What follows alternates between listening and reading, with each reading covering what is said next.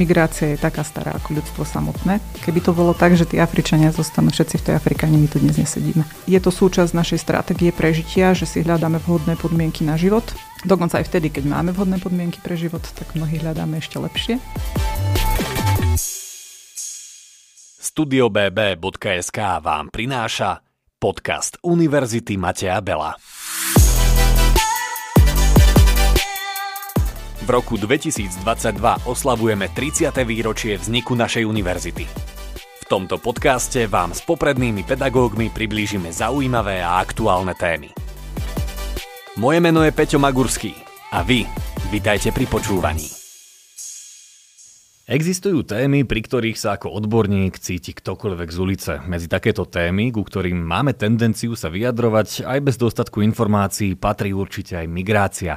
Veľa sa v spoločnosti rozpráva o tej nútenej, nelegálnej migrácii, no my budeme hovoriť prioritne o rozmanitosti migračných pohybov, o príčinách a dôsledkoch migrácie, prínosoch aj rizikách. Kde vôbec hľadať motivácie k migrácii? Pýtať sa budeme našej ďalšej hostky v UMB podcaste, ktorou je Martina Bolečeková z Fakulty politických vied a medzinárodných vzťahov Univerzity Matia Bela. Dobrý deň. Ďakujem veľmi pekne za pozvanie, dobrý deň. Martina Bolečeková je absolventka Fakulty politických vied a medzinárodných vzťahov Univerzity Mateja Bela v Banskej Bystrici a na katedre medzinárodných vzťahov a diplomacie pôsobí od roku 2006. Venuje sa najmä problematike ľudských práv, rozvojovej problematike a medzinárodnej migrácii. Keď hovoríme o slove migrácia, tak kedy ste vy migrovali k migrácii ako k téme, ktorej sa venujete už roky? No, ja som sa snažila si spomenúť uh čo bol taký prvý impuls, ktorý ma priviedol k migrácii a veru nespomenula som si, lebo počas mojich štúdií na vysokej škole nepreberali sme, ak si dobre spomínam, tému migrácie ako nejakú osobitnú tému. Nemali sme tomu venovaný osobitný predmet. A celkovo v tom čase, keď ja som študovala, tak v tomto našom stredoeurópskom priestore e, neboli migračné toky takou dôležitou témou, akou sú dnes. Samozrejme, tá situácia sa zmenila predovšetkým so zmenou režimu, keď sa otvorili hranice, pohyby sa zintenzívnili. A teda počas vysokej školy e, sme už aj e, my a moji spolužiaci začali mať viacej príležitostí jednak na cestovanie, ale aj za štúdium v zahraničí, ale nebolo to také bežné, ako je to vlastne e, v súčasnosti. No už aj v tom čase v mojom okolí začali pribúdať príbehy, keď sa niekto rozhodol napríklad po skončení školy odísť do zahraničia. Takže to bolo možno také prvé uvedomenie si, že e, aj táto možnosť tu je. Ale nejak som sa nezamýšľala, e, že prečo to tí ľudia robia. No to, to mi rovno napadlo, že, že ešte predtým, ako ste sa ponorili do script a do tých štúdií, tak, tak čo ste si pod tým predstavovali, pod tou celou migráciou? Pre mňa toto bolo, e, keď som teda hodnotila rozhodnutie tých mojich kamarátov, tak na mňa to pôsobilo veľmi dobrodružne. Uh-huh. A zároveň, keďže mala som ja také síce nie úplne že dlhodobé skúsenosti s pobytom v zahraničí počas školy a vedela som, ako to dopadlo, že teda som sa tešila po troch mesiacoch, kedy už budem konečne doma. Ja sama pre seba som si toto vtedy nevedela predstaviť, preto som aj s takým možno rešpektom pozerala na tých ľudí a teda hodnotila som to, že sú veľmi odvážni, že sa takto vlastne vydajú do cudzieho sveta dobre, možno mali nejakú jazykovú prípravu, možno tam mali dohodnutú nejakú prácu a niektorí možno ani nie. Takže pre mňa to znelo veľmi, veľmi dobrodružne. A hovorí sa, že aby sme pochopili nejakú oblasť, tak potrebujeme najprv pochopiť jej históriu a potom pochopíme jej súčasnosť. Tak poďme do histórie aj v tejto našej oblasti. Bol človek vždy taký stiahovavý typ? No na túto otázku myslím je odpoveď veľmi jednoduchá a jednoznačná. Áno, bol. Ľudia boli vždy stiahovaví a ak teda môžem nejako predikovať budúci vývoj, vždy aj budú. Uh-huh. A ja mám predmet kurzu medzinárodnej migrácie a ten spravidla začínam vetou, že migrácia je taká stará ako ľudstvo samotné. Aj keď teda v tomto našom priestore, ako som povedala, e, to vnímame možno ako nejakú novú tému. V podstate e, je to súčasť našej stratégie prežitia, že si hľadáme vhodné podmienky na život Dokonca aj vtedy, keď máme vhodné podmienky pre život, tak mnohí hľadáme ešte lepšie. No ale zase na druhej strane e, samozrejme platí, že veľká väčšina ľudí prežije celý život v krajine pôvodu. A teda keby sme mm. chceli nejaké čísla uviesť, tak e, v súčasnosti medzinárodní migranti tvoria približne 3,5 svetovej populácie, čo sa môže zdať, že nie je to až tak veľa. Na druhej strane, keď to pretavíme do takého iného čísla a uvedomíme si, že je to skoro 300 miliónov ľudí, tak už to možno trošku tá optika vyzerá ináč. Napriek tomu mnohí sú takého, neviem, či xenofóbneho až, až rasistického názoru, že veď v minulosti Afričania boli na svojom kontinente, Aziati v Ázii a, a tak ďalej.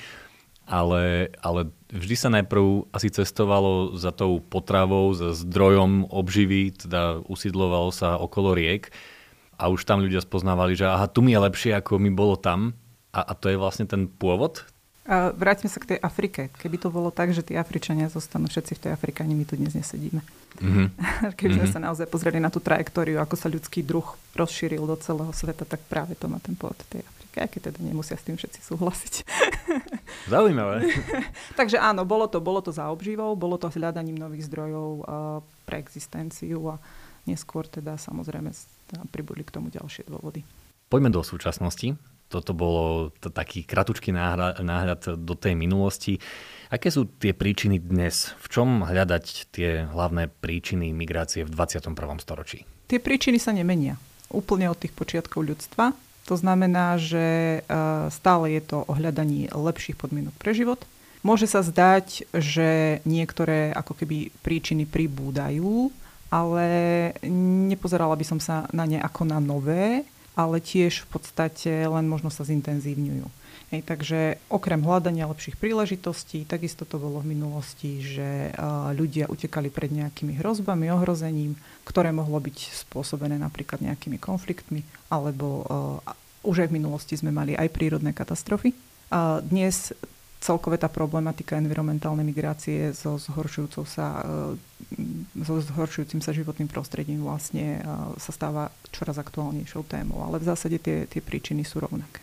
A teraz si to uvedomujem, že fakt, že v podstate niekto je tlačený e, vojnou, uteká pred ňou, vtedy bol tlačený, ja neviem, to je jedno mamutmi, zverou, niečím bol ohrozený a utekal predtým, alebo naopak dnes niekto vidí, že na trhu práce by mal potenciál v Amerike a dostal by viacej jedla, alebo by viac zarobil, no tak takisto niekto išiel viacej za jedlom k tej rieke, kde vedel, že chytí viacej rýb. A pritom je to to isté v modrom asi. To čo, sa nám, to, čo sa nám zmenilo, tak sa nám vlastne zmenili tie možnosti. A v podstate tá migrácia sa zintenzívňuje e, s každým novým postupom v možnostiach dopravy.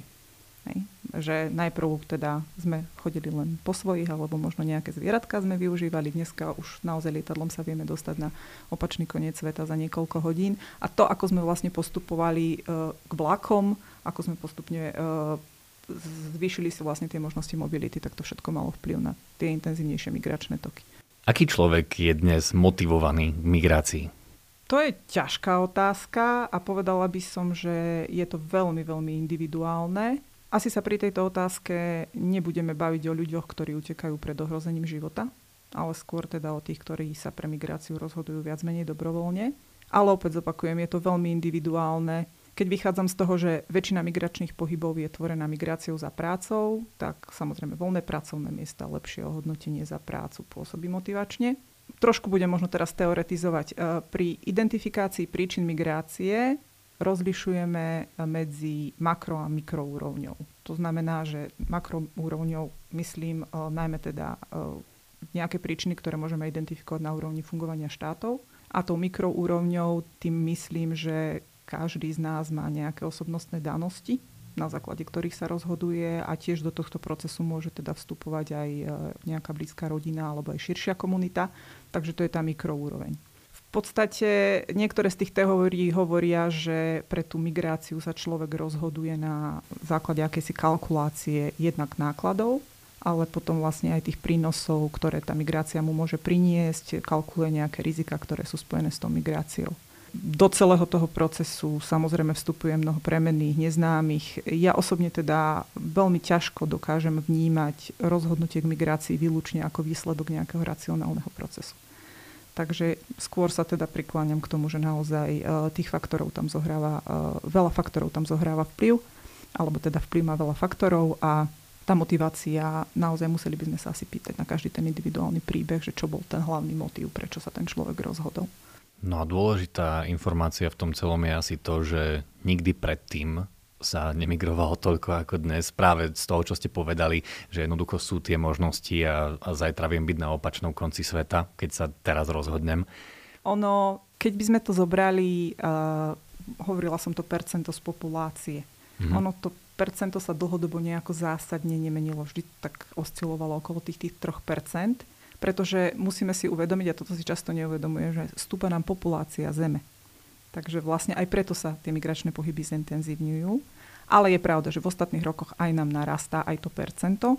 To znamená, že naozaj aj tie príčiny sa zintenzívňujú. Vidíme, že máme veľa ozbrojených konfliktov po celom svete a to znamená, okrem tej hlavnej časti, okrem pracovnej migrácie, tak e, nám stúpa predovšetkým tá nutená migrácia. No dobré, a mimo tých vojenských konfliktov, už len z tých možností, ktoré máme a ktoré, ktoré každý chce využiť, jednoducho precestovať ten svet, vyskúšať možnosti štúdia, pracovné možnosti a tak ďalej. Môže to mať možno nejaké nečakané dôsledky, že tie miliardy a miliardy ľudí odrazu oscilujú po celom svete. Keď si pozrieme tú mapu lietadiel, čo je teraz na oblohe, tak to je až neuveriteľné. Toto by som možno trošku popravila. Musíme rozlišovať. Cestovanie, turistika nie je migrácia. Migrácia je naozaj to rozhodnutie, že idem sa presťahovať do inej krajiny. Natrvalo. Na, nemusí to byť natrvalo, Môže to byť na nejaké obdobie. Máme dočasnú trvalú migráciu. Takže zase pre nejaké štatistické účely OSN používa ako takú hranicu, že na rok, keď sa na rok presťahujem do inej krajiny, tak už v rámci nejakých štatistik budem vykazovaná ako medzinárodný migrant. Čo znamená, že keď už ten mladý človek ide študovať na dva roky na tak, vysokoškolské v prípade, štúdium. V tom prípade môžeme hovoriť, že, že migroval dočasne do nejakej inej krajiny, lebo tam žije. Tak ja som bol vlastne na Erasme, tak som migrant. Teraz som to zistil. No, áno, to si tiež veľa ľudí neuvedomuje, že väčšinou tú tému migrácie vnímame len z hľadiska tej imigrácie do našej krajiny alebo do tohto nášho regiónu, ale si neuvedomujeme, že naozaj každý z nás má či už osobnú skúsenosť alebo v blízkom okolí pozná niekoho, kto emigroval aspoň na čas, alebo možno aj trvalo do nejakého iného štátu a tam žije. Takže Slovenská republika vo všeobecnosti má teda viacej skúseností s tou emigráciou, aj keď v ostatnom čase teda už sa preklapame a začíname byť aj e, imigračne atraktívnou krajinou a pribúdajú nám aj imigranti na Slovensku. Ale doteraz to bolo jednoznačne viac v prospech tej emigrácie. No a to ma presne zaujíma. Ako vnímate tú súčasnú situáciu u nás? Prečo je to tak frekventovaná téma v spoločnosti? No, toto je ťažká otázka. Ona nie je len u nás uh, taká frekventovaná téma. Uh, súvisí to určite s tým nárastom migračných tokov. Jednoducho uh, politici a politika na to musí reagovať. Aj tvorcovia politik na to musia reagovať. Mali sme tu nejakú migračnú krízu, uh-huh. ktorá v podstate neskončila, pokračuje. Vidíme to aj dnes. Bolo potrebné sa s tým nejakým spôsobom uh, vysporiadať to, čo ja som aj z hľadiska svojho výskumu zistila, je, že naozaj často táto téma býva využívaná aj ako nástroj politického boja, alebo je teda spolitizovaná a často využívaná na získavanie hlasov. A tým pádom, že to aj objektívne teda bola nejaká situácia, ktorá sa riešila a plus teda to tak korelovalo aj s nejakými našimi voľbami, tak spôsobovalo, že vlastne uh, médiá sa tejto téme veľmi často venovali a tým pádom ľudia sú tým ovplyvnení. Aj to, ako im je to prezentované, tak aj tým sú ľudia samozrejme ovplyvnení. Takže je to áno, je to uh, veľká debata na Slovensku, nie len na Slovensku, aj v tuto v širšom regióne a uh, často teda žiaľ musím konštatovať, že uh, je to polarizujúca téma, ako ste povedali. Každý má na to svoj názor. A, no a, a to, aj to je zaujímavé, že je tam ten Dunning-Krugerov efekt, že aj človek, ktorý má málo vedomostí a málo faktov v tejto oblasti, tak, tak nejako potrebuje mať ten názor, či je to Nemyslím. Facebook, či je to čokoľvek? Nemyslím si, že, že tí ľudia si myslia, že majú fakt, málo faktov. Oni si práve myslia, že tých informácií majú dosť. Mm-hmm. Takže... Aj keď je to informácia, že videl som to na Facebooku. Napríklad napríklad, mm-hmm. alebo jednoducho len myslím si to, hej, lebo, lebo ja viem, že to je tak. Hej. Takže, a toto je to, čo mi prekáže najviac, že tá téma tým, že aj dosť jednostranne je prezentovaná, že sa venujeme možno práve tým problematickým oblastiam v súvislosti s migráciou, tak to potom vlastne tak multiplikuje ten efekt, že vnímame tú tému prevažne negatívne alebo ako nejaký problém. Teda neuvedomujeme si, že dobre, niektoré tie časti súvisiace s migračnými procesmi určite prinášajú rizika, treba byť pred nimi opatrný, ale malo by nás to skôr popchnúť k hľadaniu riešení, efektívnych riešení a nie k nejakej demonizácie tých procesov, lebo v konečnom dôsledku nič tým nespravíme, tá migrácia je, bola a bude, takže len potrebujeme sa snažiť nejako efektívne s tým vysporiadať, aby to nespôsobovalo v spoločnostiach problémy. A nie je to fakt len taký strach vlastne z nepoznaného, na základe čoho potom ľudia uzatvárajú nejak, nejaké závery, že dieťa sa bojí toho, čo by mohlo byť v pivnici a nejde tam, lebo nevie, čo je tam a predstavuje si, čo by tam mohlo byť. A, a tu Psychológovia to, to často takto vysvetľujú, že ano? je to ten strach z neznámeho a Som že, teda tí, že, tí, že tí cudzinci, že tí cudzinci nás, pre nás predstavujú niečo neznáme.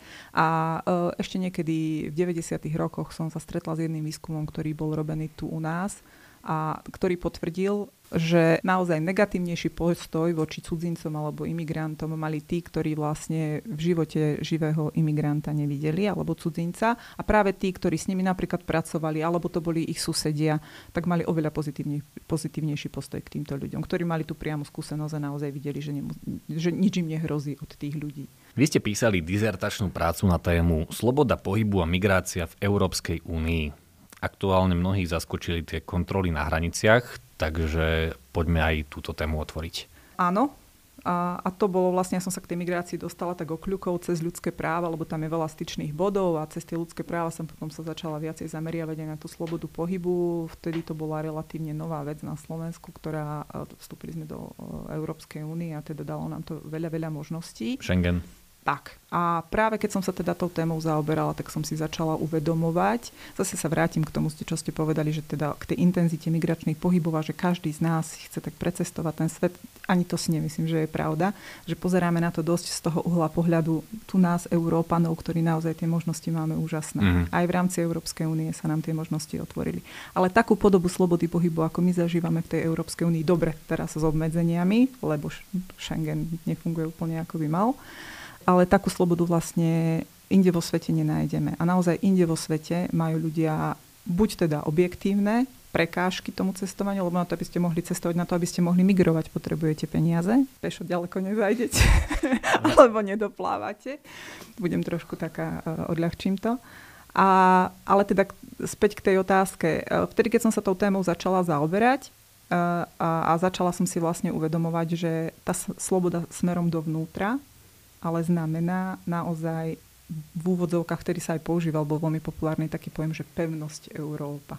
Hej, že vlastne to, to zatváranie tých vonkajších hraníc a v podstate tie dôsledky cítime až do dnes. Mm-hmm. Hej, že sa tu, snažíme sa tu nejako vymedziť voči tým ostatným, lebo z bezpečnostných hľadisk a rôznych iných. Nechceme tých sem ľudí púšťať, ale tí ľudia nám sem prichádzajú a musíme sa snažiť s tým nejako vysporiadať a uvidíme, ako sa s tým vysporiadame. Ja, zareagujem ešte na ten začiatok vašej odpovede, lebo spomenul som si presne, čo mi vraveli eh, Rekšákovci, keď som s nimi nahrával rozhovor. Oni precestovali cez Gruzinsko veľkú časť tejto východnej Európy až Ázie a že uvedomili si, aký my máme silný pas, že tam im vraveli už niekde na hranici s Ruskom tamojší, že oni chceli len vycestovať do Nemecka a že nedostali jednoducho na to víza a, a tam sa boja tie krajiny, že ľudia tam ostanú a nevrátia sa naspäť. Že, že toto my si neuvedomujeme. Teraz sme si to trošku možno uvedomili, že musíme na tých hraniciach s Českom čakať, ale už teda vaša generácia alebo tie mladšie generácie, oni to proste ani nezažili, že sa v rámci Európy proste boli nejaké, nejaké kontroly na hraniciach. Ja si pamätám na svoju prvú skúsenosť bezprostredne po vstupe teda Slovenska do Európskej únie som cestovala do Rakúska a bol to taký veľmi zvláštny pocit, keď naozaj, že ten autobus prefrčal e, tými, tými hranicami. Nikto nič a, nechcel a, nikto, a nikto nič. Hej. A to sme vlastne išli na západ. No, takže áno, toto všetko si neuvedomujeme a máme potom tendenciu na to pozerať naozaj len cez tie naše okuliare. Tieto okuliare ma presne teraz budú zaujímať, lebo už si poslucháč vraví, nech sa už dostanú k tomu, čo, čo chcem počuť neviem ako to sformulovať, ale jednoducho sme podľa vás xenofóbny národ, že sa bojíme prijať niečo, čo je, čo je nám cudzie a, a bojujeme s tým už dlhšie a budeme s tým bojovať? Nemám odpoveď na túto otázku, lebo to sa podľa mňa nedá všeobecne zhodnotiť. Dá sa to Máme. možno na percentá. No, to, ale to by som zase musela si zobrať nejaký výskup, ano. ktorý nemám teraz momentálne pri ruke. Nájdu sa aj takí, nájdu sa aj takí. Nájdu sa a povedala, chcela som povedať, že vlastne medzi mladými ľuďmi svita taká nádej, že tým, že oni majú možnosť viacej cestovať, takže sú takí otvorenejší a aj e, pripravenejší príjmať tú inakosť, alebo, alebo teda či už iné farby pleti, iné náboženstva, iné jazyky a tak ďalej. Ale neplatí to, mám skúsenosť s prácu so študentami naozaj dlhoročnú a ani toto sa nedá povedať, že, že, je to, že je to vekom, lebo mala som príklady medzi študentmi a študentkami, ktorí si zvolili môj predmet. To znamená, keďže to nie je povinný predmet, je to výberový predmet, väčšinou tam prídu tí, ktorých to naozaj zaujíma ako téma. A mali skúsenosti s vycestovaním a s pobytom v zahraničí, či už ako študenti alebo nejaké brigády. A boli aj takí, ktorí teda práve ten pobyt v tom zahraničí a možno nejaké negatívne skúsenosti ich priviedli k tomu, že skôr boli negatívne nastavení a, mm. a že teda toto my tu nechceme, lebo sme videli v tom zahraničí, ako to nefunguje. To ma veľmi prekvapilo, lebo väčšina je tých, zase musím povedať, že väčšina je tých, ktorí majú tie skúsenosti a sú otvorení a vidia aj tie pozitíva, nielen tie negatíva. Keď aj robím rozhovory s ľuďmi, ktorí precestovali svet, alebo sám som to pocítil, už len keď som bol, že týždeň v Dubaji, bol som dva týždne v Katare, že fakt v iných kultúrach, a to človek príde domov a mal som hrozné chcenie to všetkým povedať, že, že toto ešte stále, že tam je napríklad, alebo toto už tam je a my to ešte nemáme. Že fakt človek, keď obeha nejakú inú kultúru, tak odrazu má čo nové doniesť ako keby domov. Iný pohľad na svet, iný prístup. A toto je to, čo ja osobne by som zhodnotila, že je ten najväčší prínos migrácie, mm-hmm. ktorý si ale nie vždy uvedomujeme, že naozaj tá rôznorodosť, ktorú nám tá migrácia a, tá rôznosť možností, ktoré nám tá migrácia prináša. A, a že teda veľa vecí, na, sme zvyk, na ktoré sme zvyknutí a ktoré máme radi, bez tej migrácie by sme ich nemali. Dobrý príklad sa, sa mi núka s jedlom. Ja mám rada slovenskú okay. kuchyňu, ja mám rada slovenskú kuchyňu, ale teda mám rada aj iné kuchyne a rada ich ochutnám. Nie vždy človek má možnosť cestovať. Takže je to veľmi fajn, že tie kuchyne prídu za nami a už keď som teda aj pri kuchyni, aj pri tej slovenskej kuchyni, my sa tak zvykneme hrdo hlásiť k tomu, že naše národné... To sú naše halušky, Brinzové halušky. No a poďme si to rozmeniť na drobné, že odkiaľ sú zemiaky?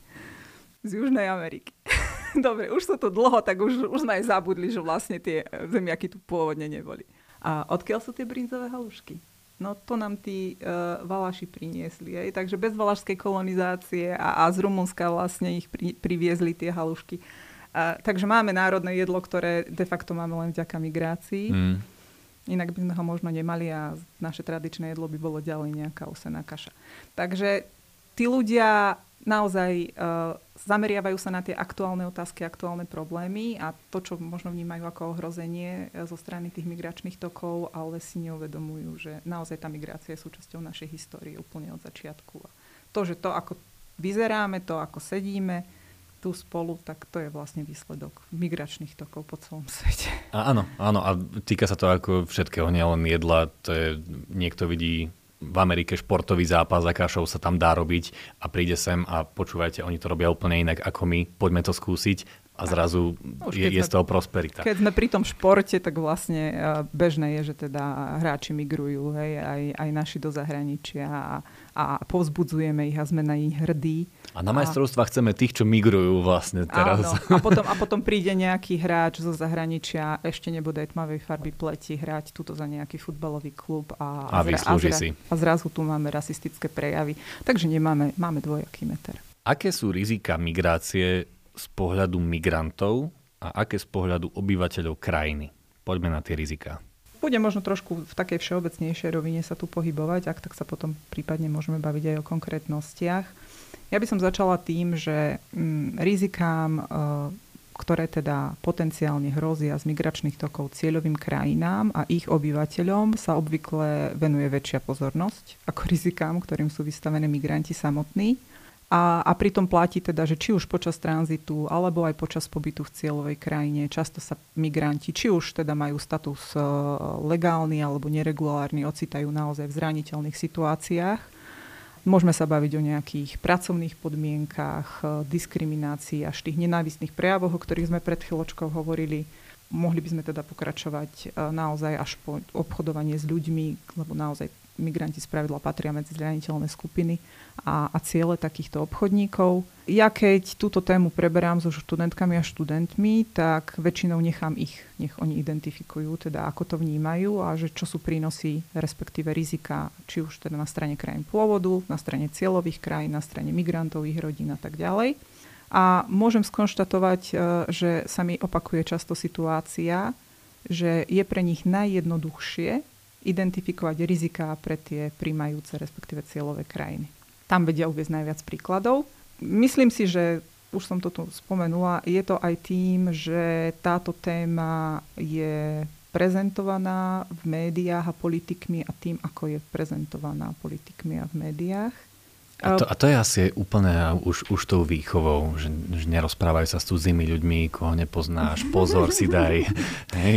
Hej. Potom už keď sa viacej o tom rozprávame, tak oni vlastne prídu sami na to, že uh, keď ich napadol nejaký príklad ako negatívum pre tú cieľovú krajinu, tak vieme nájsť nejakú dvojičku, alebo vieme to preklopiť, alebo vieme to nejak inak otočiť a vieme to uviesť aj do toho úvodzovka iného stĺpca, aj pre tú krajinu pôvodu, aj e, pre toho migranta samotného. E, môžem ešte teda uviezať nejaký konkrétnejší príklad, lebo sa mi zdá, že trošku to môže byť menej zrozumiteľné. E, v súvislosti s imigráciou veľká téma samozrejme aj opodstatnenie e, je bezpečnostné rizika pre cieľové krajiny. Vo všeobecnosti to poviem. Ale keď hovorím o tom preklápaní, hej, tak uh, treba si tiež teda uvedomiť, že často sú to práve tie bezpečnostné rizika alebo dokonca až hrozby, ktoré vedú tých ľudí k tomu, aby migrovali, lebo hľadajú väčšiu bezpečnosť. Hmm. Takže to, čo pre niekoho môže vyznievať, že je ako ohrozenie bezpečnosti, pre, pre niekoho iného znamená práve zvýšenie jeho bezpečnosti. A pritom, keď ten imigrant do tej krajiny prichádza, nemusí znamenať, hej, že je to tak vnímané často a prezentované, ale on nemusí byť ozaj rizikom. To zase neznamená, že netreba robiť opatrenia preventívne, aby sa predchádzalo nejakým takýmto rizikám. Samozrejme, to je všetko, všetko opodstatnené a patrí to medzi základné funkcie štátu, aby chránil svojich obyvateľov pred potenciálnymi rizikami. Aké sú prínosy migrácie z pohľadu migrantov? To sme viac menej spomínali, ale aké sú prínosy migrácie z pohľadu obyvateľov krajiny? No, neviem, či sa to úplne dá uh, oddeľovať, lebo vlastne aj ten migrant, ktorý prichádza, sa stane obyvateľom, aj keď nie je hneď občanom. Niektorí sa možno časom stane aj občanom tej krajiny. Takže vlastne už potom to máme všetko, všetko na mhm. jednej kope. Ale rozumiem, bavíme sa o vlastne obyvateľoch, o, o obyvateľoch to, o, o tom pôvodnom obyvateľstve, o príjmajúcej krajine. Ono to súvisí vlastne s prínosmi migrácie pre tú krajinu ako takú. Hej. Museli by sme identifikovať, že či tá krajina má nejaké problémy. Teraz napríklad často sa spo- skloňuje demografia. Že my v Európskej únii dlhodobo nám stagnuje, respektíve klesa prirodzený prírastok obyvateľstva, čo má nejaký, nejaký dopad a bude mať dopad v budúcnosti. A diskutuje sa o tom, že či by napríklad imigrácia nejakým spôsobom nevedela nie vyriešiť tento problém, ale pomôcť riešiť tento problém. Ale z pravidla nikde nemáme len tie pozitíva, stále je tam nejaké také, že ale, alebo že tam s tým súvisí možno aj nejaké riziko. Na Slovensku dlhodobo sme vnímali, že my tu tých cudzincov vlastne nepotrebujeme. A dokonca bežný bol stereotyp, už ho počúvam menej v ostatnej dobe, že oni nám idú krádnuť tie pracovné miesta. Až sme zrazu dospeli do, do bodu aj my na Slovensku, keď tých imigrantov potrebujeme lebo jednoducho nevieme ich obsadiť tie pracovné miesta vlastnými, vlastnými občanmi, tak e, naozaj tie prínosy pre krajinu sú širokospektrálne aj pre jej obyvateľov, pokiaľ teda sú ochotní uh, aspoň spoznať tých nových ľudí bezprostredne situácia momentálne na Slovensku. Ja často rozprávam často rozprávam o osobných príbehoch. Stalo sa mi pred dvomi rokmi, že uh, moja maminka si zlomila nohu. Býva v malom meste, majú tam okresnú nemocnicu, takže v dôsledku toho, čo sa jej stalo, sa ocitla v nemocnici a ešte navyše bola aj korona, takže sa s ňou nedalo ani veľmi stretávať, komunikovať. Potom už keď ju konečne z tej nemocnice pustili, tak dosť bola taká ufrflaná. Frflala na to, že v tej okresnej nemocnici už väčšina lekárov bola ukrajinských. Tak som tak na ňu kukla. A že teda im ona možno až tak dobre nerozumela. Tak, tak som sa aj spýtala, že maminka, kto by ťa liečil, keby to neboli tí ukrajinskí lekári. No, takže zostala, že teda naozaj toto som si neuvedomila. Že, že my ich tu máme preto, lebo tí naši tu nechcú pracovať v tej malej okresnej nemocnici. A keď je niekto dobrý, tak ide von pracovať tam, kde ho zaplatia, tam, kde má podmienky. Tak. Nájdeme, nájdeme vlastne tie prínosy v akejkoľvek oblasti, na ktorú by sme sa pozreli. Pokiaľ teda áno, najproblematickejšia oblasť integrácia. Pokiaľ tá integrácia prebehne zdarne, zdôrazňujem, tá integrácia nie je len otázka toho, že tí, ktorí prichádzajú, sa majú prispôsobiť, ale aj tá spoločnosť, do ktorej prichádzajú, musí byť tomu aspoň trošku naklonená, lebo pokiaľ sa oni budú stretávať s odmietaním, tak ten integračný proces nebude fungovať. Keďže sme čas už naplnili, tak to uzavriem eh, jednou zásadnou otázkou, poslednou. Vy ste povedali, alebo aj sme k tomu dospeli tým rozhovorom, že podstatná je v tom tá informovanosť, aby sme sa nebali niečo nepoznaného, cudzieho. V rámci fakulty máte pocit, že už budujete novú generáciu, ktorá sa na to bude pozerať trošku inak? Nemyslím si, že to bude konkrétne moja zásluha. Ja si myslím, že to je taká synergia rôznych tých okolností a efektov tým, že naši študenti naozaj majú možnosť aj počas štúdia, aj niekoľkokrát vycestovať na Erasmus do zahraničia. Samozrejme máme nejaký jeden predmet, ktorý je tomu venovaný. Verím, že aj kolegovia to v rámci iných, iných predmetov integrujú. Snažíme sa viesť študentov aj ku kritickému mysleniu, aby teda vedeli, ako majú narábať s tými rôznymi a množstvom informácií, s ktorými sa stretávajú. Tak e, ja ver, veľmi, veľmi dúfam, že postupne sa to myslenie bude otvárať ešte viac, ako sa teda otvára a, a že možno nájdeme nejaký spôsob, aby to nebolo len u tých mladých ľudí, a u tých, ktorí študujú u nás, a, ale aby sa to podarilo možno aj v takú, takej širšej verejnosti. Ale ja si myslím, že postupne, ako, ako budeme mať možno tých imigrantov na Slovensku viacej a uvidíme naozaj, že, že, že je dobre, že ich tu máme, tak že aj tí ľudia trošku zmenia to myslenie. Myslím tých, ktorí, ktorí sú teraz tak negatívnejšie voči ním naladení. A že si možno uvedomíme, že vlastne všetci sme migranti na jednom veľkom točiacom sa kameni. A hlavne nevieme, že či aj my sa neocitneme v takej situácii, že zrazu my budeme niekde, niekde musieť sa no, presťahovať a žiť v nejakej novej krajine. Ja vám ďakujem veľmi pekne za tento rozhovor, za všetky tie informácie, ktoré ste ponúkli a rád si dám potom aj repete. Budem sa tešiť. Dovidenia.